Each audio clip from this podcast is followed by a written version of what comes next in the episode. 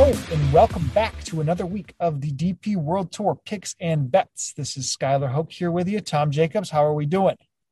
Good. I mean, if we just reload the introduction from last week of we've had another second place finisher, blah, blah, blah, blah, we should just bet on who's to finish second. Uh, we're good, right? You know, Connor Syme again finishes second.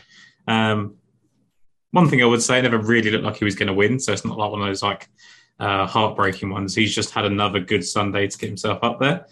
Um, it's what I don't know what you take from it, Skylar. Do we take from it like he's good at playing on Sunday when there's no pressure, a little bit like a, a Matt Kuchar of old on the PGA Tour, or is it the next time he finds himself in that position of contending going to be able to convert? Yeah, I think even so. Looking at the odds board this week, I have some similar thoughts on on guys around there that haven't kicked that last gear. Like I mean, Zalatoris winning yesterday. Okay, it's his first win ever, and yeah. we can talk even more on that because how, how, you know really solidifying that was for him. But there was, I didn't view him as somebody who I didn't trust on Sundays, you know, or or wasn't to that caliber because what he's been in two playoffs this year. He's played incredible in the biggest of stages, just fell short, and I just don't know if we've seen that type of Sunday out of Connor I mean, when he's been in that position, it has not gone gone well. You know, like even like with Shinkwin, like Shinkwin has gotten over the line before. It, it wasn't pretty. He's he's collapsed on some Sundays too, but like yeah.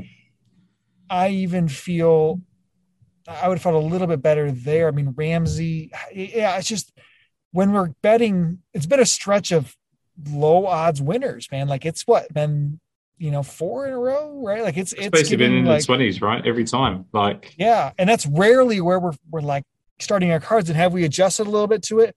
Probably because of the strength of fields, definitely have a factor. But um, yeah, man, it's uh, it's just like a weird window of time. I feel like on the DP World Tour. Yeah, I think like Ewen Ferguson is another one like Shinkwin. It's just we we've seen him do it once. Whilst he's, we've also seen him collapse. You never quite know. Um, how it's going to go. And, and to be honest, he played really well. I was kind of expecting him all day long to to kind of come backwards. Uh, maybe a little bit just hoping because I had someone in the mix. But um, you know, I think what he showed is how important it can be to get off to a really fast start, which could could go uh, foreshadowing to one of our uh, picks later on. But I think he he's someone that obviously took advantage of that fast start. when he shot a 61 and never really had to do much more after that.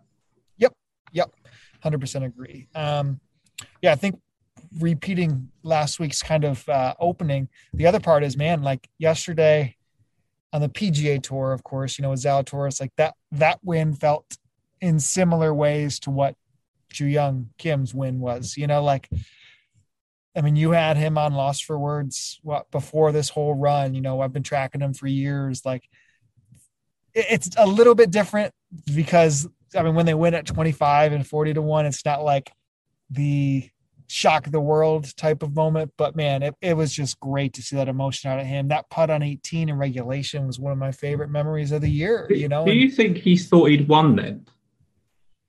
Because he was uh, very pumped, and I, uh, it's weird because everyone's kind of there's been some criticism of him of how he spoke about when he did it. I don't really agree with that. Like I think it's quite cool. I think yeah. I think he tagged Steph Curry in it, so he's probably just literally quoting yes. what Steph Curry's like. I mean, I don't actually know the at the moment. Yeah. Um, but like he's getting some like proper abuse, and I do wonder if he actually thought he'd won and kind of forgotten that Straka had got a chance to still beat him. it's like uh, it's like when Spieth uh, made the bunker shot. Um, yeah. Daniel Berger had a 12 foot birdie look to follow that they, they could have, um, you know, really ruined that. I, I, actually thought, I mean, Sepp almost made that right afterwards too. I mean, that he did really good part. Yeah. Really, like two I mean, on that, 17 and 18, right? This is, this is golf. Like by far, I think Zalatoris's play in the playoffs or even down the stretch was, in my opinion, the worst of the three events he got in the playoffs for, you know, and or into the like actual playoffs with List and then with JT and then here, like plays definitely the worst and ends up winning. You know, it's just how fickle like yeah, a, a playoff he, he, he wasn't good yesterday in that playoff. Like I, I, know he's got a formula in terms of it's like decade and, and how he keeps hitting driver there and stuff like that. But like when you do it three times in a row and it hasn't worked, you probably should stop doing it. And he just kind of got away with the fact that Straka decided to take some ridiculous line for the second time in a row after getting away with it the first time. Um, and then I'm assuming that Straka mishit that shot on the par three because he can't have been aiming at the flag. I mean, that was bad. That was, uh, yeah, the gamesmanship, I think, by Will. I don't think he was ever going to hit that ball. No, never. No, But- he but, literally just uh, iced him out. Yeah, like I mean, it was it was great. I mean, that was that was phenomenal. And then also, I don't want to remiss what uh my my it's Maja. I think Maja Stark is how they pronounce her Yeah. first name. That and Linn Grant Sunday, the two times the the LET and I guess the LPGA yesterday have played simultaneously with the DP World Tour. I mean, those two girls are unbelievable. Um, those were some incredible Sundays. I mean, she's a 10 under.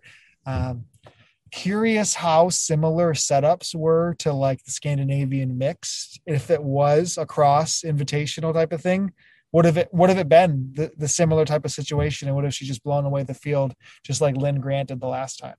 Yeah, it could have been. And I think, um, you know, Lindgren, Maja Stark, uh, the kind of the answer, the Swedish answer to, you know, the Yeah. Højgaard twins on the on the on the men's tour, right? Like you, Yeah. you've kind of got these kind of like young emerging Swedish talents, whereas uh, Denmark seems to be the hotbed at the moment for the men's tour. So with Helligkilde and things like that. So it's, it's really interesting dynamic for golf right now. I mean, there's been a lot of in the dumps uh, feelings about golf uh, of late, uh, which is only going to get worse, I think, over the next couple of months. But you know, we enjoy coming back to this every week, and, and the field's okay for this Prague, uh, this Czech Masters. Sorry. Prague yeah I, th- I think the last the last two weeks have been some of my favorite of the golf year overall you know so um, and that leads right into the other part of heading on with golf is we had 25 graduates on the Korn Ferry tour um, and then we have you know the Korn Ferry tour finals starting up this coming week. Gonna have some content on mayo media network um, this week on that too but there's definitely some dp world tour guys that are coming over for the three event swing trying to steal a, a tour card um, from that. And I mean, steal is probably a bad word, trying to earn their tour card um, through that swing. Last year, they were very successful. Kitayama, Rai, Schwab um, were, were three of the top ones that did it. Um, I thought we might see actually a little bit more of the DP World Tour guys that were eligible. Anyone that you have uh, eyes on over there? Ma- Matti Schmid's gone over there, hasn't he? He got So, in with the it- with the Bubba resignation. Yeah, so I'm assuming he would be probably one of the popular. I think he's probably destined to play over there at some point. Um, I've got to be honest, I haven't looked too much into who else is going over there at the moment. I've just, I think, is Helligkilde over there as well? So he did not go over. He was eligible. So this is a little bit weirder with him because his top 10 would earn him into this week. He probably would have been eligible either way, but for sure had had a spot in this week's event, not playing, playing next week in his home country, but eligible to play on the Korn Ferry Tour. I guess I do struggle with the fact of guys I guess not taking the shot, you know, like you when got over it, right? It's just like Bob, like. McIntyre's not there, Guido's not there, and they Yeah. were eligible for non-member points. You know, you get to see Yannick Paul, even Jamie Donaldson's playing. Um, so I just, I mean, Guido is in a spot where he is fighting for his DP World Tour card too, so it's not exactly the same situation as McIntyre. Maybe some of these guys don't don't want to. Like Pieters, Pieters could go play it if he wanted to. I don't think he's he just doesn't want to play PJ Tour golf all the way through. Um, I think, I, think don't know. Pieters, like at least he has tried to do it. Like Yeah. him, Matt Wallace, and things that they've tried. They've tried to balance the, um, you know, the, the two cards. And I think, um, you know, Matt Wallace spoke about how difficult it is to balance those two cards, especially when you're not in uh, the major fields and stuff like that. So I think, I think for someone like Pieters, it's probably like a, a really good decision because he knows that being the star on the DP World Tour is is probably more beneficial to him. But yeah, like you say, some of the younger guys and, and the guys that haven't really broken through on the DP World Tour even should definitely be over there trying to give it a crack. Yeah, I mean, some of them that I thought would have. I mean, Chan Kim's in there. I guess I don't really, you know, throw him as a DP World Tour player. But Helligkilde, to your point, um, not taking advantage. Um, Haotong is playing. Um, so imagine Haotong with a with the tour card next year. That would be electric. Kovstad is teeing it up this week, I believe, on the DP World Tour versus Yes, yeah. going to play. So that's another like you know kind of interesting one um, from from that standpoint. And then Scrivener is also playing. Burmeister is the favorite in the field, um, and and he's coming over with it. But yeah, like guys like Kanaya, McIntyre, um, Minwoo is playing, but Kanaya McIntyre choosing not to. Dietrich's playing as well. Um, yeah, so we could see some of our favorites with with tour cards um, you know, in, in the span of a, a, month from now and teeing it up in the fall swing and, and their lives. I mean, a lot of those guys are, I think everyone that we mentioned is coming back. Yeah, for sure. Next year on the PGA Tour, they all pretty, pretty much easily uh, retained their PGA Tour cards um, for Kitayama, Rai, and and Schwab. So excited to have a few more guys get over there. Yeah, I think I think it's it's always good, right? I mean, uh, even like Yannick Paul and Jeremy Paul obviously playing over there as well, aren't they? So um, really interesting to see how they got on. Is it Jeff Overton's playing in that field? I've just been yeah, I don't know how Overton. Uh... Uh, that, that's an interesting one. I, I, I, like to see that he's back. He's back after he's, he's obviously had some really tough uh, tough times. But yeah, I think to your, you know to your original point, Vincent Norrman and Matti Schmid would probably be the two standouts. And to be honest, given the length of time that Norrman actually spent over here, he's probably he's probably more considered a Korn Ferry Tour guy than he is a, a DP World Tour, right? But uh, yeah. Schmid would certainly be a loss. Yep. Yeah, for sure. And Schmid opened up like 33 to 1. He was one of the top guys there. So there's not too much that is being slept on from a talent perspective. But definitely we talk some previews on that um, later in the week. Uh, but let's dig into to our event here um, yep. on the DP World Tour side. So we have uh, the D&D Real Czech Masters. Uh, will be at the Albatross Golf Resort um, for the week. Um, and we've seen this course uh, quite uh, a bit over the last few years. And the thing that I love about this event, I normally pass it over um, to you kind of for the course uh, action, but I woke up this morning with a direct line on how I was how I was betting this event. So we saw Veerman win this in 2021. Runners up were Tapio Pulkkanen and Sean Crocker. We saw Thomas Pieters win for the second time in 2019. Runner up Adri Arnaus. Those five golfers right there, like they have one aspect that is far superior about their game than anything else. Some of them, kind of their only asset. If you talk about yeah. Tapio, like you know, driving the ball better than anybody else in the field. That is what those guys do. Now, you could be thrown off a little bit with Andrea Pavan being a winner here. Now, this is pre-injury Pavan, so you know, his shoulder wasn't limiting the same off the tee ability. There has been other guys that have been a little bit more of plotters, do well. But when you go up and down, I mean, Burmeister has played well here. Uh, Poke, who also got his own. You go back to 2019, Hugo Leone was in the mix. Hugo Leone was very accurate and long off the tee, um, just very successful when it came to his driving. EVR at the time, you know, one of the the better drivers. Just to me, it screams a line of thinking uh, from success when you look at that. And I am just dialed at one one aspect of of the way I'm kind of forming my card this week, and I think many else are across the industry.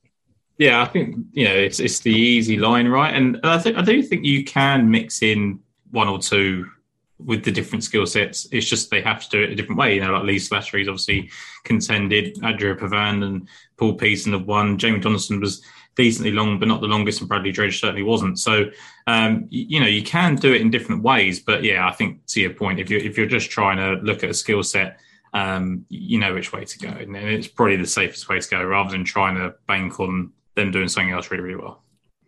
Yep, that's kind of um, my thoughts going into the week. So, if you start from the overwhelming favorite, the golfer who has won here twice and also has two other top 10 uh, finishes in his last five appearances here, Thomas Pieters, an overwhelming favorite, as short as six to one, um, kind of on the books. She followed up by Victor Perez. And then beyond that, Tom, if I had to have a market that said second place finish this week, only second place finish, and that was all you could bet that selection to the week for me is Richard Mansell. He falls into that category, in my opinion, of Connor Syme of it's so obvious, but the number's so short. He's incredible driver of the golf ball, but has he ever had a Sunday that you like, oh, okay, he's getting there? In my opinion, no. So I would put him bang on for that T2 market. Yeah, he, he's definitely. Uh, I mean, when when I try and get these T twos, I'm going for the win. Whereas with him, I would be absolutely delighted with a second place finish with Richard Mansell, uh, hoping that he got into first by eight shots and then lost. Um, interesting. It's really hard because he's actually not been out at this level for that long of a time, and he's one of those guys that actually hasn't found himself really, really in the mix. Like we think about, like they always talk about how it was a long time coming for Crocker, and I think it was this time last year that you really felt he actually had a chance of winning. I mean, he was he'd made four birdies Crocker between nine and twelve, and then bogeyed I think fifteen and sixteen before bird in the 18th. Like he had a decent chance and, and had the lead at one point. But I don't really remember Mansell ever having the lead and and looking like he should have won. Like it's not that right. Like he's been in contention and he's fallen away, but I don't think he's ever really felt the heat of it. So um, we don't actually know what he would be like in that position because he hasn't really got there. Yeah, I remember betting him on the Challenge Tour his first event back, and he kind of was in the thick of it. Um, never really was like a runaway, or or it might have been tied for first, and even yeah. melted on that Sunday. And I just kind of had a had a tough taste in my mouth um, when it comes to the numbers, you know, that are twenty to one. Um, we're both kind of starting our cards uh, a little bit deeper on. I mean, if you you looked into, um, oh, I guess no, I, I'm remiss there. If we stay in, I guess the lower twenties, you know, you have Pepperell coming in there, and we also have kind of a slew of uh, LIV golfers that are just now playing this event. You know, Poulter's here, Hennie du Plessis is here, Laurie Canter is playing. Um, so a little odd there, but tell us why you are going through the golfer back to the golfer that you were just talking through, who who showed signs of life before his first win. Yeah, so I think for you know we've talked about Sean Crocker enough on this show that anyone that follows it now is going to know what I'm going to say. You know, he's, he's, ultimately one of the best ball strikers on tour. I mean, I think a couple of people have actually mentioned he's got the best swing they've ever seen, like which is pretty ridiculous considering he actually took up golf quite late um, and didn't play an awful lot um, before turning pro, right? But like he, um, like I said, he made four straight birdies here on in, on the um, starting the back nine last year, and, and it was 14 and 15 that he bogeyed, and those were the first time that week that he bogeyed it. So you could tell the pressure kind of got to him. But I would like the fact that he rallied back with a birdie on 18, and the miscut last time out was absolutely expected. Like I'm pretty sure he got almost completely hammered to the point that he might actually have passed out um, after his first win, and you just don't expect it, right? Like he, he's a guy that expects to win, uh, celebrated to win. He's got a very good relationship with his caddy. He's obviously been criticised for that as well with the, the dropping of the putter, which we won't get into. Um, but I just think ultimately he's a, he's a really high level player that I expect. We always said that once he gets one, we think he'll kick on and do better things. And if we're sticking to that kind of theory, then I'm going to go right back to him because I think he's only 41st in the race to Dubai, even with the win. So there's there's really a, a, lot of motivation to kind of climb that because there's going to be a couple of guys drop out above him from from the LIV switch over. So he could have a really good chance of getting to the you know the final and, and making a run it. Yeah, no, I mean, if you talk about people, that that is my one fear, I guess, with the week and the way I've structured my card is, I mean, you look at Pieters, you look at Perez, Mansell, Hennie, Crocker, Thriston, Canter, you know, Veerman, like you look at all these golfers, listen to pretty much the entirety of sub 40 to one, they're all pretty dang good drivers of the golf ball. The best golfers on any tour almost all of the time.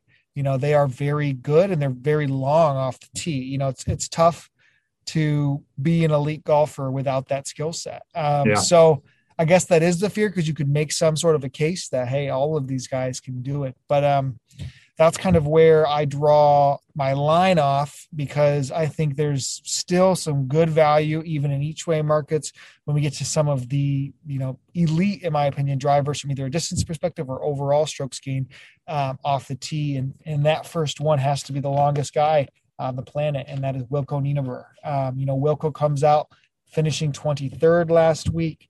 You know I I'm almost glad there wasn't strokes gain statistics that didn't come out of the DP World Tour because every time you look at him, he's gaining so much off the tee, he loses it more from his approach game. And then, you know, he clearly can find a little bit of short game with it. And that might be the combo you just need. You just need to drive it, you put it well, and and that can put you in a spot. And he has that um, in his tank. We know he's literally, you know, 20, 25, 30 yards longer than the field every single time you tease it up. So if I'm going to go this route, there was no chance I'm leaving Wilco off the betting card. He's bet down from 50s all the way to 35s already this morning. Um, so he's very popular, and I think it's for very good reason. Yeah, I think you know, like you say, he's the perfect skill set. And I, I did want to bet him. Um, I just felt like the number was there to basically talk you out of it. They don't want to take the action, and um, the guy that we're going to come on next, we both kind of agree on, felt like the better uh, value in this market because I just I know he's so hit and miss, and the reason he's so hit and miss is because his skill set is kind of one thing, right? Like he hits the ball an absolute mile, and he needs to tidy up the rest of it. But I think he's another one where we don't really know quite what he's going to be like. I know he's had a couple of times where he's he's kind of fallen back from contention, but I still don't think we truly know what Nienaber is. Yeah, I agree. Like he could be one of the best players in the world, like with that with that skill set. You know what I mean? Like that is he and he definitely doesn't take enough advantage of it from No. from like That- that's what concerns me a bit. it's it's very raw and potentially that that's where in a field like this i mean you get him at a shorter number but yeah i mean it could it could definitely you know he has a, a huge standard deviation of of the way kind of his output is and he could win he could he could easily miscut and that's- probably tough to say for somebody you're betting at 35 to 1 when you have a golfer like paul waring who we're both backing this week um, who's definitely shown elite form um, recently in a stretch of golf. And to get these guys basically at the same number um, one seems off whether Nienaber's too short or Waring is too long. Um, I, I have a struggle thinking that that many golfers are in better form than Paul Waring so he absolutely wasn't the card and for an old man he, he can still drive drive it very very well um, what else you got on Waring Yeah, I thought I, I was looking up basically just driving distance there, which I never really do. I normally just look at strokes gain off the tee or tee screen in total, right? And I just thought I'd look at just raw off the tee. And I always kind of talk about Waring being this kind of much longer guy than he's ever been before. And he actually isn't hitting it as far as I thought, like on average. Um, I don't think that necessarily is the best statistic because obviously sometimes they're not playing driver off the tee. They're, you know, I, it could just be the courses that he's played and stuff, right? But I, I do think that he's driving it really great. I think he's hitting the ball just really nicely. And he's been 19th and 30th here, either side of two missed cuts. And when he was 19th, it was like many years ago, but like he was third after round one and seventh after 54 holes. And I don't, I have to be honest, I haven't looked at the form he was in that year because I didn't think it was that relevant. But to me, that points to the sign that he was already a good golf course for him. Now he's added length, no matter whether it's, it's more than we think or not. Um, and that's just a really good thing. And, and kind of back to your point on Nienaber like you look at who's won here before, like Hayden Porteous was basically the same guy in 2017. Like his his asset was, you know, a long drive of the ball beyond other people. I mean, he was fifth on tour that year in driving distance, uh, average 309 to 291 tour average. So um, Nienaber could certainly do what Porteous does, and I think there's been we, we've kind of talked. Jason was kind of talking about this. Like, there's been a lot of South African guys that have been touted as like the next big thing and haven't really materialised. And Porteous was one of them after getting two early wins. Um, and Nienaber could be the next one. Like it's just, it just feels like they've got some potential to fulfil. Yeah. Yep. Definitely. Um, yeah, Waring has gained off the tee in seven consecutive events. One stat that I will um, definitely, you know, say that I, I utilize for this week and, and am a big fan of is is Data Golf does a great job at kind of aggregating world stats, adjusting for field strength, and does it by strokes gained categories. And they have Paul Waring as a top 50 driver in the world. Um, so, you know, to me, just you you pack, factor that with how he's also playing right now, and, and it's just a, a really good combination for it. I Um, agree with that.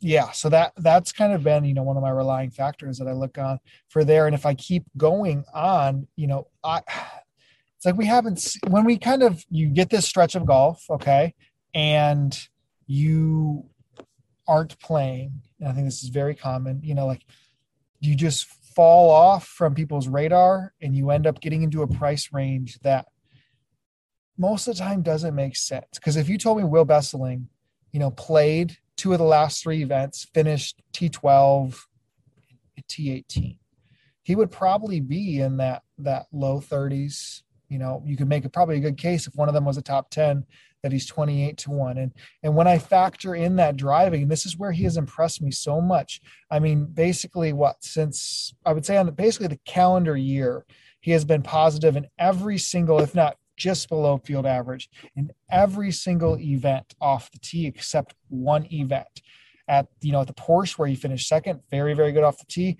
U.S. Open, he was one of the best golfers in the field off the tee. I mean, if you look where he ended up finishing off the tee, he was uh, guys that made the cut: Woodland, Fitzpatrick, and then Besseling was the third golfer. You go Scheffler below him, Rahm, Cantlay. What a bunch of golfers to kind of be around when it kind of shows your skill set for the first time on that stage. So you know he plays the the Scottish after that, the Irish. Like you know, it just hadn't been we haven't seen him in a good amount of time and and to really look at what skill set matters the most to me and i would say Mansell is, is the best driver on the dp world tour Shinkwin is, is probably the second one. I'd say Canter, you know, now he's not on the tour anymore, but Canter was one of the best. But I would put Will Besseling kind of in that same category, and it's just slept on. And I think getting him as long as 50 to 1 this week is a steal. I think, but my only concern with like Besseling was like one you've already addressed. He hasn't played a lot. He obviously hasn't played since the Scottish Open, and like I never really expected him to have so much of an impact in the Scottish Open. Now, the one thing I would say is that he looked like he took a massive step forward over the last couple of seasons, um, and he kind of showed that, like you said, at the US Open. And people will think a 56th place finish doesn't look great, but you know you've got to look at how he got there and, and what happened, right, which you've done. But one concern of it is like I, I just said that he's taken a step forward and he hasn't really strung results together, and that kind of concerns me. Like 21st miscut, 9th miscut, 23rd miscut, second 56. Like he, he's just really unpredictable and I think coming off a really big break, I don't know how that's going to help. it could be, it can go one of two ways. Either going to be really well rested, works in his game, and be absolutely brilliant, or he's going to be rusty. And because I don't know, because he hasn't seen the golf course, or to my knowledge, he hasn't seen the golf course. Um, it just worries me. If he, if he had already had a top ten here or something like that, I'd just go straight on him because you know he's got the familiarity. But I just think having to come to a new golf course and uh, not have played that would be my only concern. But to, like all your points are completely taken aboard, and he was certainly two or three guys off of being on on the card. Yeah, and, and that's to me like where with what the fields are. I mean, this field definitely is better than than the previous two weeks, um, but it's still not anything into the the echelons of some of the better DP World Tour um, events. So I think. I just don't want to overlook that skill set that matters to me. And it's Absolutely. like, okay, the skill yeah. set and the numbers line up. And, and I don't, know if anyone's going to be on him because of of that amount of time off. And you know, if I'm staying that line of thinking, I, I think we can keep going with it. And and that leads me. I, I think you said last one off for for your guy. So let's go. Actually, no, we'll we'll go to our our for sure guy that we're both on here. Um, I mean, there's no way we were going this week without betting Gavin Green. I was betting Wilco and I was betting Gavin Green. I was taking it to the window. Those guys could be the one-two exactor right there. I mean, Gavin Green showed out um, on the Asian Tour last week through 36 holes, almost held on enough where uh, I think a birdie on the last and the 72nd could have got him into the winner's circle. Um, definitely, probably should have won the event. He should have won. Yeah. Yeah. It, yeah. But that's why he's 75 to 1 this week, Tom. We're jumping back up. Well, this is the thing. Like, we, I think me and, and Ryan Barrow were talking about it yesterday. Like, it's actually a blessing in disguise that he kind of choked it away yesterday because he didn't really choke it away in the sense that, like, he went. Because what I liked about it, I've kind of written it down here, like, he opened up par, bogey, double bogey, bogey to kind of put himself really far behind it and then made four birdies since then. So he bounced back really well from it. The, the, trouble was he played three par fives towards like over the last 12 holes or whatever and didn't make a birdie on either of them. But when you look back at throughout the week as well, they weren't necessarily birdie holes. So it may just be doing him a little bit of disservice. He should have really made a couple of birdies coming down the stretch and, and won it. Um, but I would rather take the positives, right? Like Gavin Green is there. I mean, I don't want to give Ryan's picks away because he's probably posting them stuff elsewhere, but he's definitely going to be on green as well, as to my knowledge, right? I mean, I think uh, is it Ben on on him too? Like, um, it, it, would make sense, wouldn't it? Um, yeah, I um, think he's the one that makes just the most sense of the the week, in my opinion. And and if you're going to bet on him, you might as well bet him first round leader as well because yeah. he's actually played here three times and twice he's been the first round leader. Open with a 64 both times. So definitely double your bets down um, on him.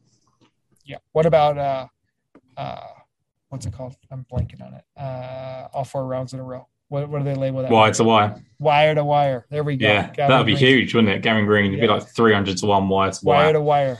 Yep, I love um, it. Um, I like it. But yeah, I think um, you know he makes he makes so much sense. And again, I am sticking on our skill set here, Tom.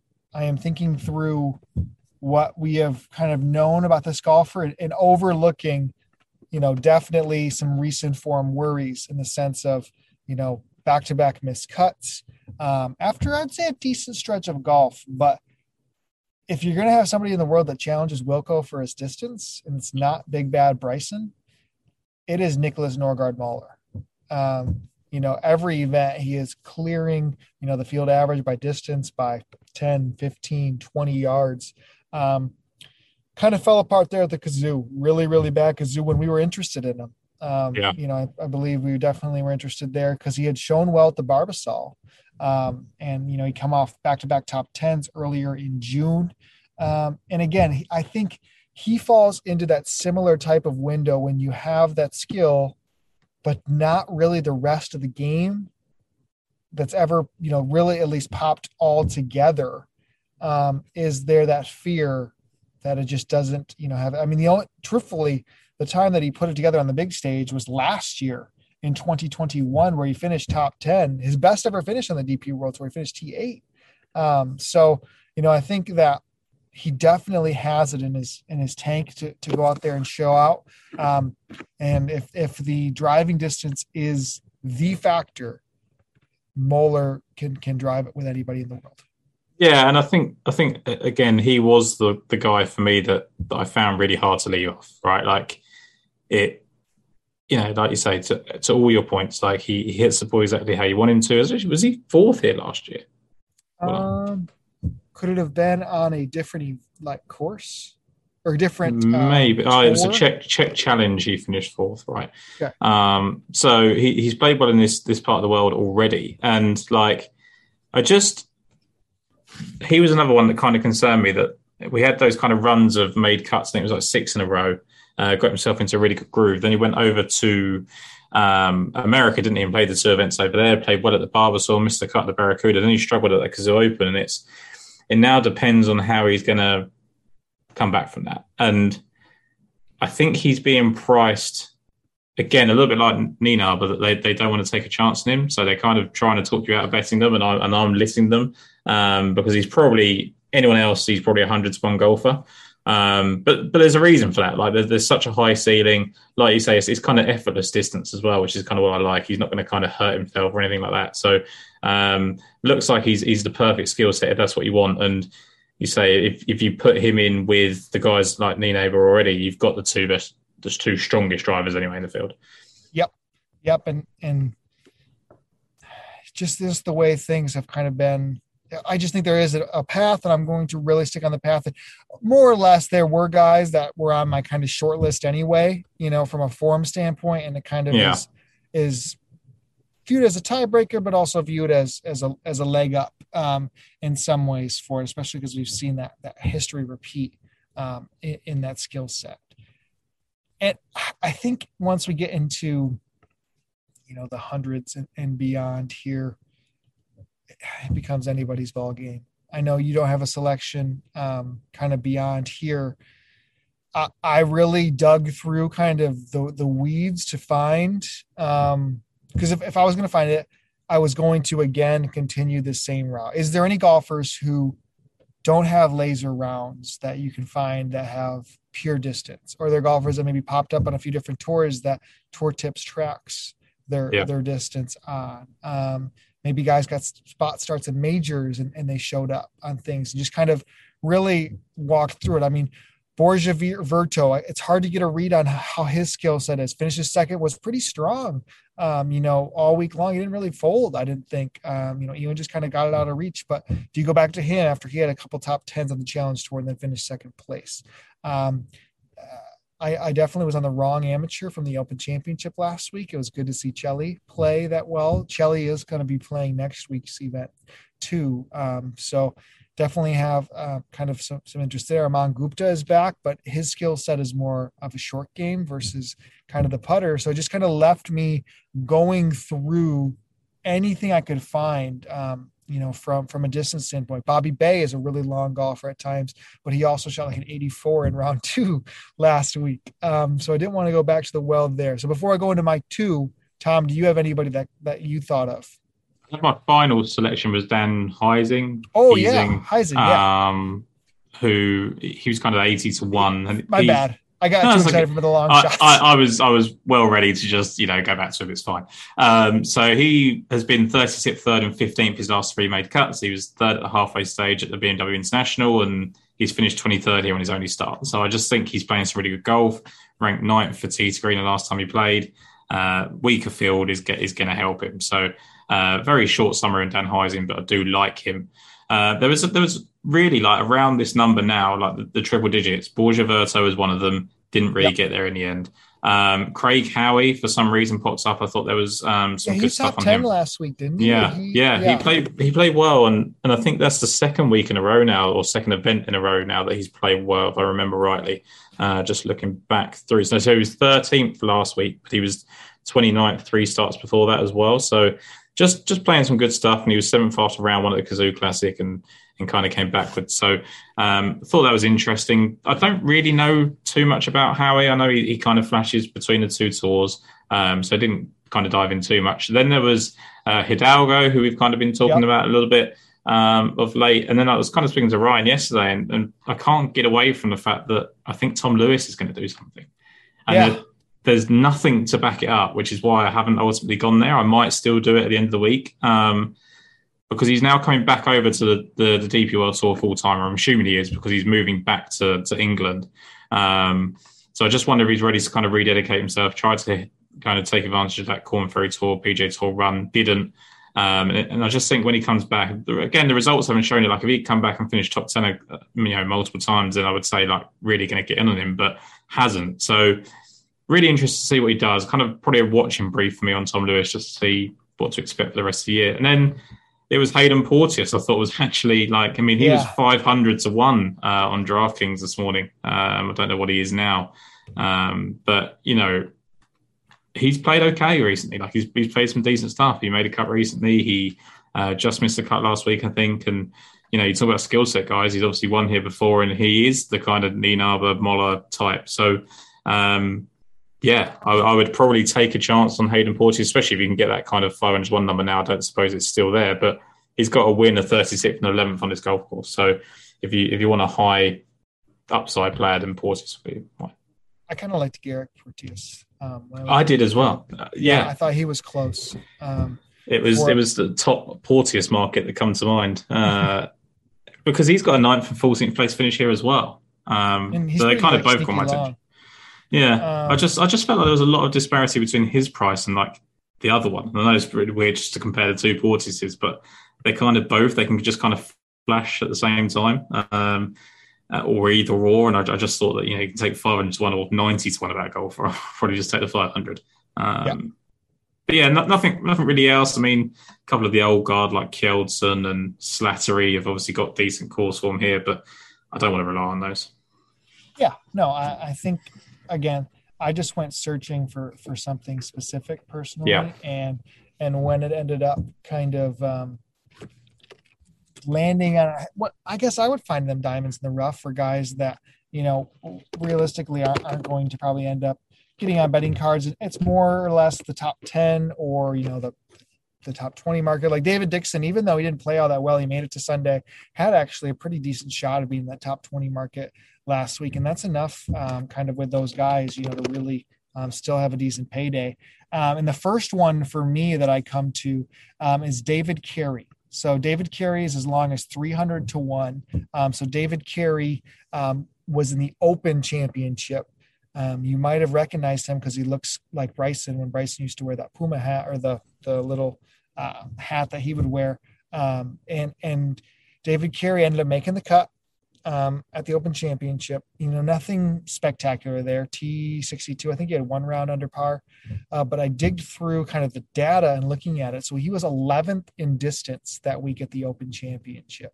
Um, you know, so he played there. He, he was about 12 yards longer than the field average. Played at the Hero Open. He was pretty dang good um, from a distance standpoint there as well. Um, he is primarily an Alps Tour player. He like shot a 57 um, a couple years ago. If you ever heard that story, um, he, it was like a par. It was like a par 69 though. It wasn't like a like a true 57, but still hmm. um, has that. But he, you know, he I believe he was a winner in 2019 on the Alps Tour. Yeah, has it? You know, realistically, has not shown much success outside of um, kind of those flashes in the pan. And last week, you know, was his best, in my opinion, finish outside of the Open Championship that he's ever had. I mean, it made cut at the Open Championship when you look in this field.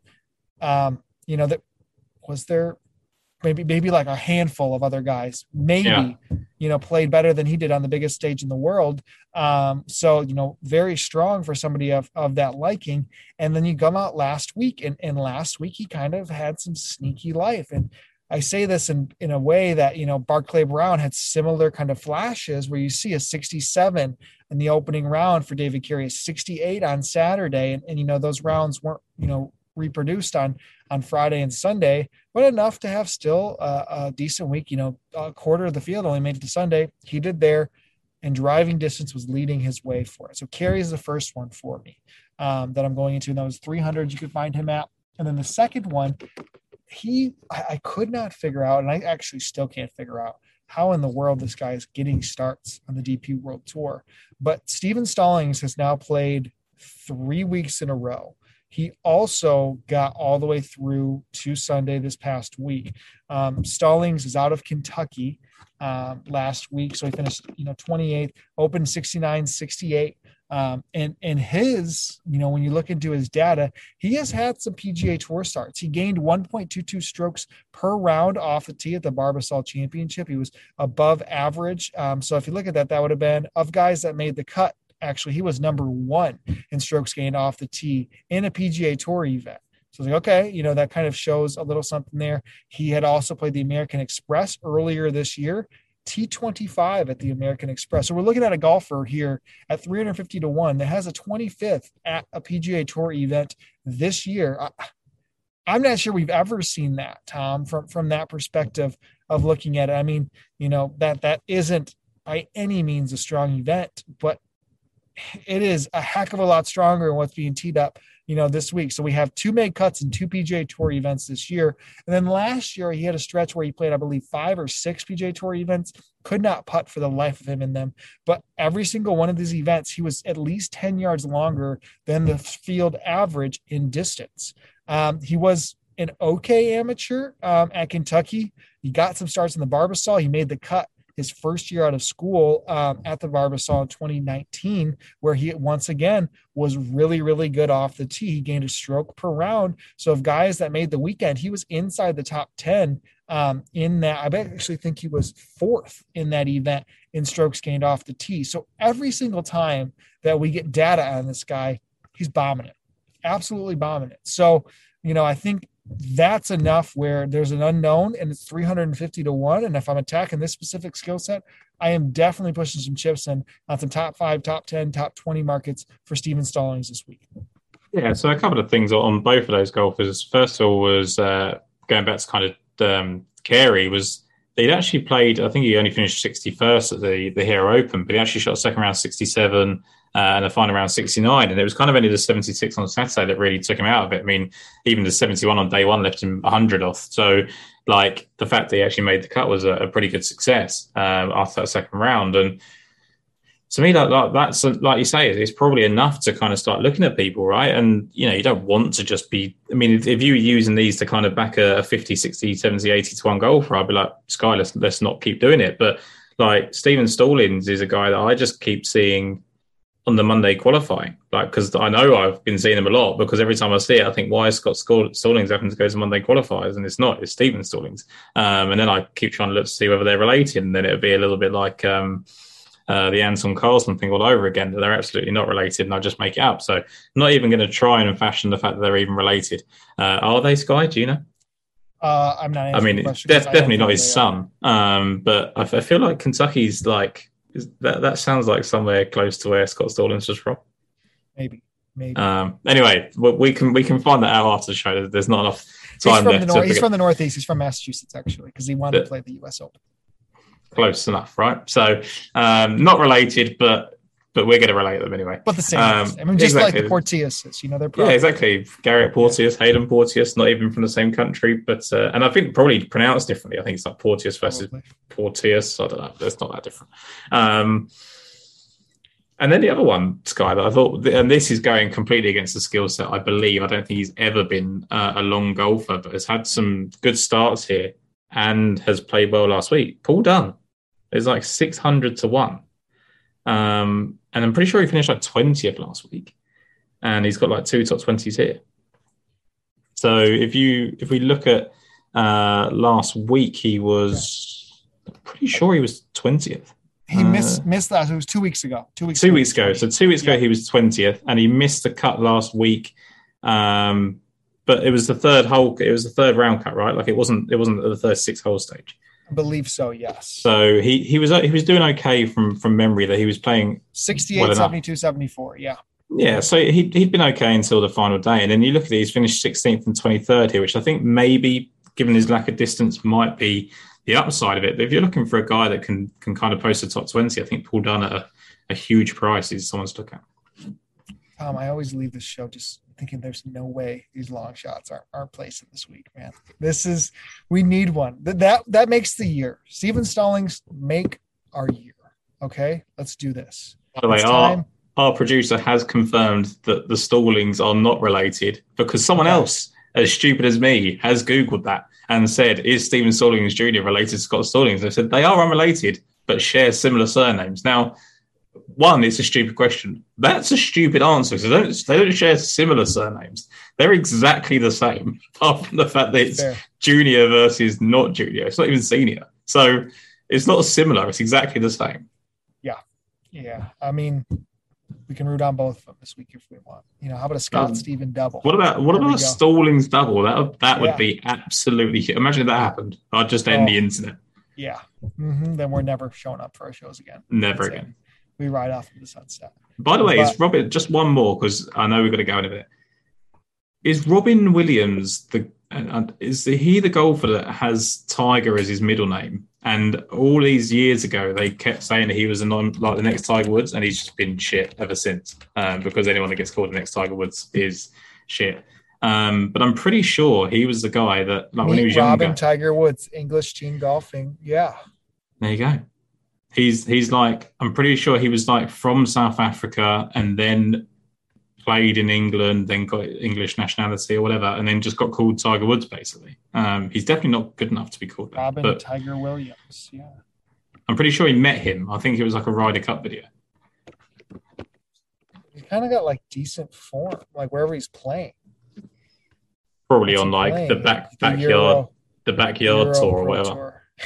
Tour. Um, but he I mean, he's there. Tiger Woods. Euro Pro Tour. Three, four top 40s in his last five events. All right, Tiger. Tiger there. Tiger there. So top forty for the new Tiger Woods. Hey, Hey, also, you haven't said anything, but I'm pretty proud of myself. I haven't mentioned Austin Batia, I mean, Uh, Batista in so- like six weeks, and he's teamed up four times on the DP World Tour. So when I, I saw him and I was like, Sky, you're going to bet Boston Batista. And I looked at the fact he finished 44th on the Euro Pro and just thought, I better not bring that Well, he missed the last four cu- cuts on the DP World Tour. He's been playing, man, and I'm just letting it go. I, I'm proud of myself. What, it was, wasn't Yannick De Bruyne one of your guys from, from a little while ago as well? There's, there's some weird names in here. I don't know how they've got in. We had the discussion on Twitter a little bit last week on how these guys, you know, got into some of the, the qualifying. Is, I don't- is, here's another one. Is Javier Otaegui related to Adrian Otaegui? Uh, he's 25. Can't Definitely not, definitely not his son then. No, I don't know. We could play this game for a while, Tom. I think we gotta we gotta land this plane. let's, Walk let's us it up. through. Walk us through your betting card one more time here. Yeah, so for me, it's Sean Crocker. I think he's as big as 33 to 1, but kind of 25s generally. Uh, Paul Waring, we're both on. Gavin Green, we're both on. And Dan Heising was my for sure selection. I do think that Hayden Porteous uh, offers some really high volatile upside, uh, and Paul Dunne is worth a kind of top 20, top 30 bet.